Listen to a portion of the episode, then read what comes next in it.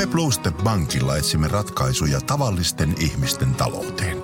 Selvitä, voitko kilpailuttaa nykyiset korkeakorkoiset luottosi asuntovakuudellisella lainalla. Bluestep Bank.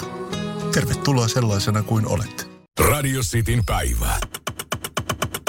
Ystävällisin terveisin Mikko Honkanen. Ilotulitteet pitäisi kieltää. Poliisille ilotulitteista jo 200 hälytystä, vaikka uusi vuosi ei ole edes alkanut. Aina kun vuodenvaihde lähestyy, ilotulitteita koskevat hätäilmoitukset lisääntyvät, kertoi Länsiväylälle poliisi jo siis 30. päivä, ei edes uuden vuoden aattona, 200 hälytystä siinä kohtaa. Uutena vuonna ainakin 13 silmävammaa ilotulitteista. Ja silmävammoja saivat ilotulittajat ja katsojat myös, ja yhtä lukuun ottamatta he olivat ilman suojalaseja, ainakin näin jossain kohtaa kertoi Hyksin silmätautien klinikka Helsingin Uudenmaan sairaanhoitopiiristä. HUSin silmätautien ylilääkärin Tero Kivelän mukaan joka vuosi on valitettavasti ohjeiden vastaisesti käsiteltyjä ilotulitteita, ja joka vuosi niitä vammoja tulee. Ja eniten, ainakin täällä Hyksissä tämän Tero Kivelän mukaan, niin Thunder King, vanha kunnon klassikko, niin niitä vammoja eniten aiheuttaa. Nytkin vammoista 2 oli varmuudella Thunder Kingistä. 3. kuulosti siltä, että se on ollut tälläkin kertaa tämä samainen ilotulite.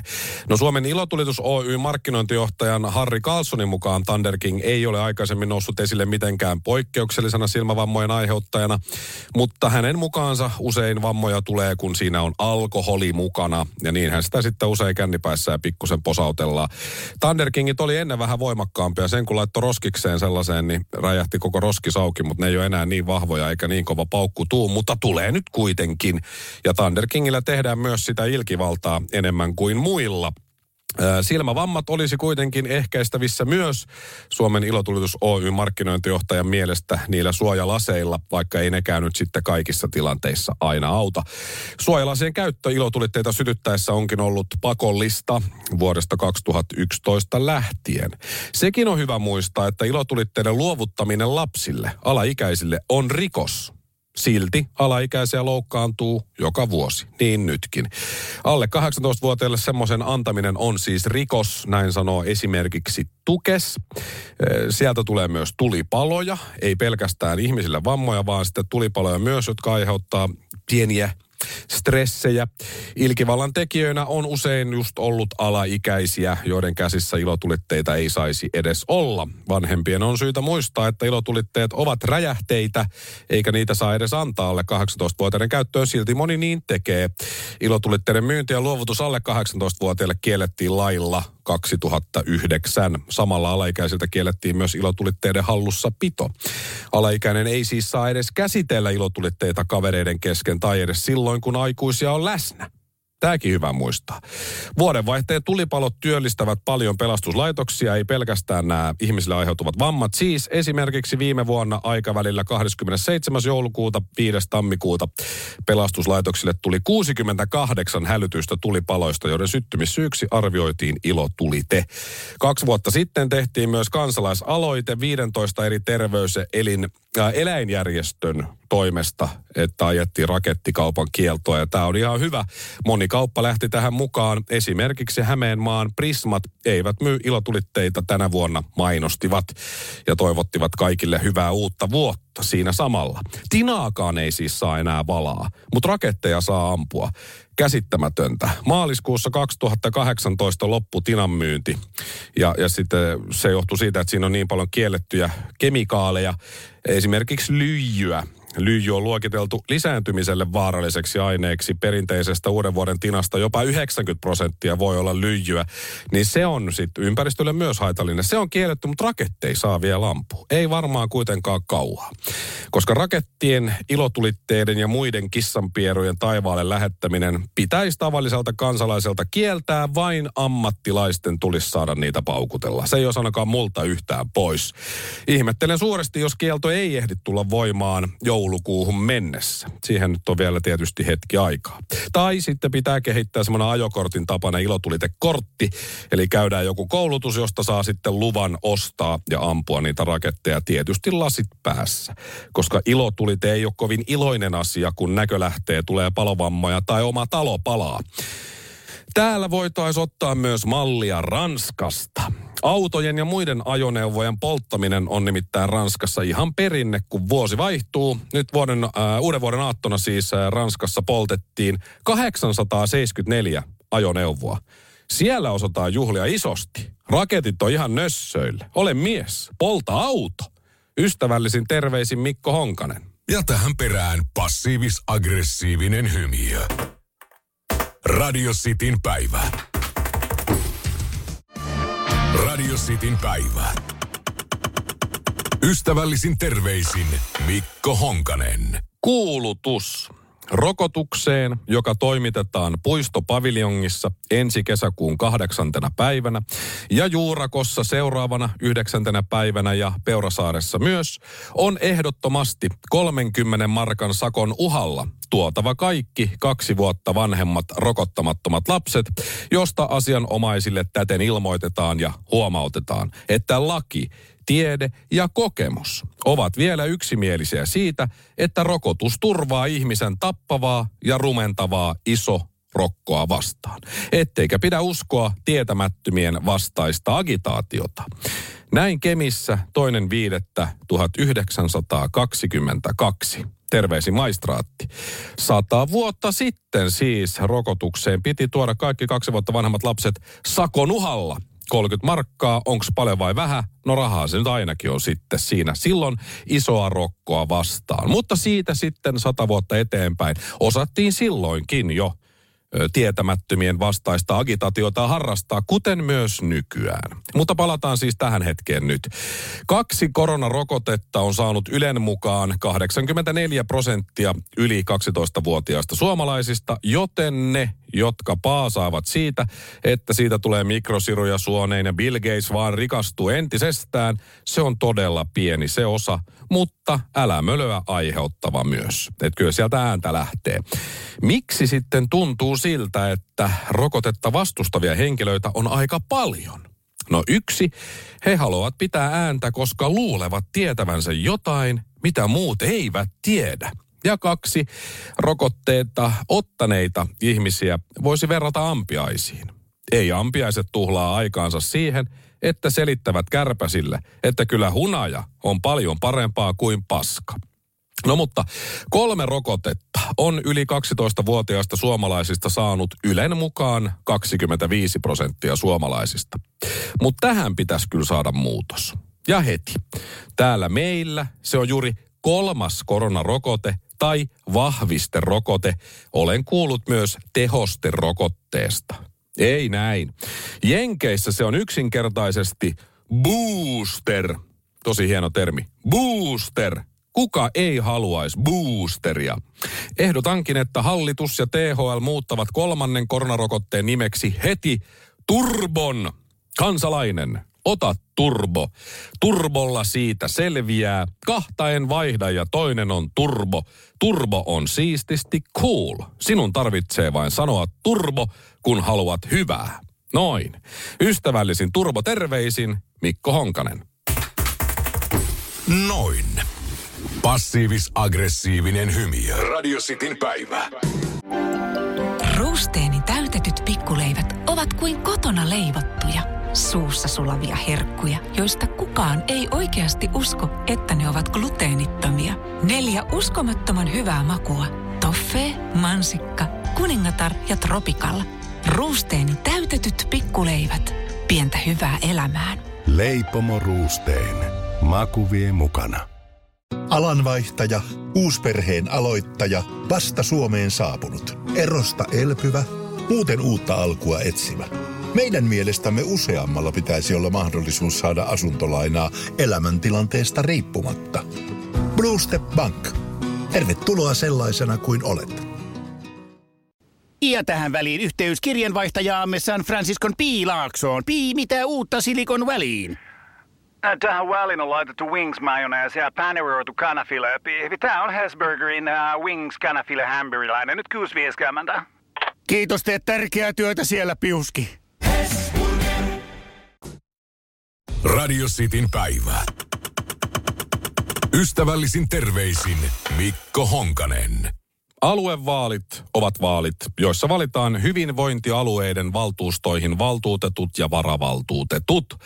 Hyvinvointialue on sote-uudistuksen myötä käyttöön tuleva hallintoporras. Aluevaaleista on aiemmissa kokeiluissa ja suunnitelmissa käytetty nimitystä maakuntavaalit. Vaalit järjestetään muualla paitsi Helsingin kaupungissa ja Ahvenanmaalla.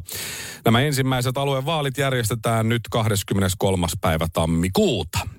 Ja perussuomalaisten aluevaaliehdokas Vihdin kunnanhallituksen jäsen Tiina Haapala on joutunut erikoisen selkkauksen haastattelun keskelle, sillä hän kertoo tämä Haapalaa Facebook-sivuillaan, ja siellä on vaalimainos, että hän on Helsingin ja Uudenmaan sairaanhoitopiirin HUSin valtuuston jäsen. No, Tiina Haapala ei ole HUSin valtuuston jäsen, hän ei ole edes HUSin valtuuston varajäsen. Ja Mika Koskinen sitten, toimittaja Ilta-lehdestä, ottikin yhteyttä Haapalaa ja kyseli hieman. Ja tässä nyt muutama ote tästä haastattelusta. Tämä on varmaan moni ehkä jo lukenut, mutta jos et ole, niin tästä tulee muutama uusi tieto ja loppuun tietysti sitten kevennys vielä. HUSin valtuuston sivujen mukaan te ette ole HUSin valtuuston jäsen, sanoo Mika Koskinen. Haapala vastaa, juu, siinähän on ihan looginen selitys. Asia on tänään selvitelty ja viestitetty eteenpäin, mikä se tilanne siinä on, että ei siinä sen ihmeempää ole. Miksi te kerrotte olevanne HUSin valtuustossa, jos ette kerran siellä ole? No, ensinnäkin sanon näin, että ohjaan nämä vastaukset joillekin muulle kuin itselleni. Se tietää nämä asiat paremmin. Toimittaja kysyy, eikö teidän pitäisi itse tietää, missä te olette ja missä te ette ole? Juu, kyllä, ja vastaan ihan siitä, mitä olen laittanut, Haapala sanoi ja jatkaa. Kyllä näin on, mutta niin kuin sanoin, että tässä on nyt näköjään taas vaalit tulossa ja käydään kimppuun. Niin kuin minä sanoin, jotkut muut viralliset tahot saavat vastata, minä olen vaan tällainen ehdokas tässä. Miksi siinä sitten väitetään, että olette HUSin valtuustossa, jos te ette ole HUSin valtuustossa? Haapala vastaa, minä kyllä nyt ihmettelen, että mitä varten se kiinnostaa teitä nyt niin hirveästi. No miksi annatte väärää tietoa? Niin, sitähän nyt voi sitten, jos sinä nyt joku Iltalehden toimittaja edes oletkaan. Joo niin, voin kyllä vakuuttaa, että olen Iltalehden toimittaja, jatkaa Koskinen, niin joo.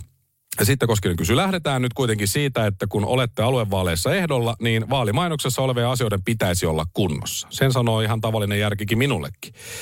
Kyllä. Se pitää paikkansa, se HUS-valtuuston paikka. Kyllä, näin on. Mutta kuten sanoin, niin ohjaan nyt siitä nämä kysymykset varmaan sitten meidän johonkin muualle viranomaisille.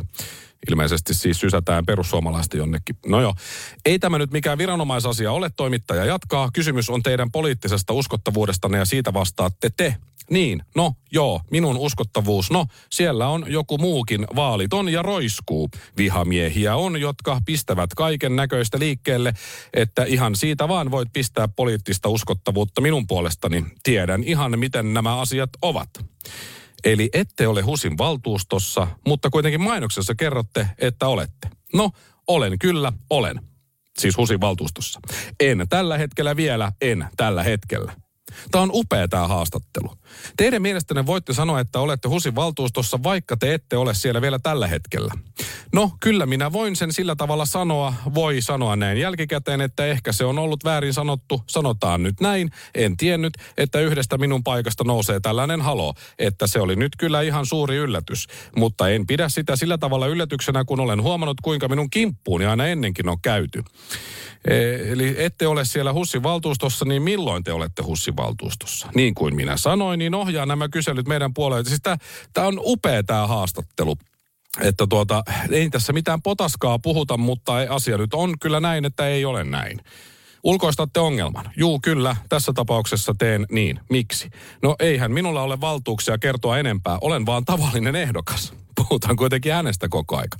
Kai teillä nyt on valtuudet kertoa siitä, mitä te olette ja mitä te ette ole. No, minä olen kertonut ne siinä mainoksessa ja se pitää, joka tuntee minut tietää, miten asiat ovat. Toimittaja ei päästänyt muuta helpolla tässä. Tämä on tosi hyvä. Milloin olette HUSin valtuuston jäsen, kun ette vielä ole? Tulevaisuudessa. Mutta kuten sanoin, ohjaa nämä kysymykset, se pitää ihan paikkansa. Kyllä, olen kyllä omassa ryhmässäkin sitä selvittänyt, kysyppä sieltä sitten. Ja keneltä pitää kysyä, en minä sitä voi sanoa. Kuka sen sinne on sitten pistänyt? Kyllähän minä olen sen sinne laittanut, mutta jos se minä siellä ole, tulee olemaan, tämä on tosi hienoa.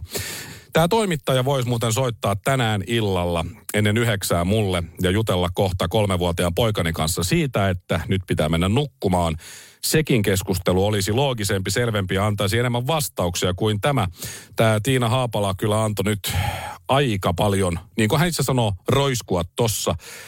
Perussuomalaisten aluevaaliehdokas kertoo myös tässä mainoksessaan, että hän on niin kuin Uudenmaan hyvinvointialueen jollain tavalla mukana. Muuten ihan hyvä, mutta Uudenmaan hyvinvointialuetta ei ole olemassa. Uudenmaan hyvinvointialueita on 4, ei 1. Kun sanotaan, että kaikki julkisuus on positiivista, niin tässä hyvä esimerkki siitä, että asia ei näin todellakaan ole.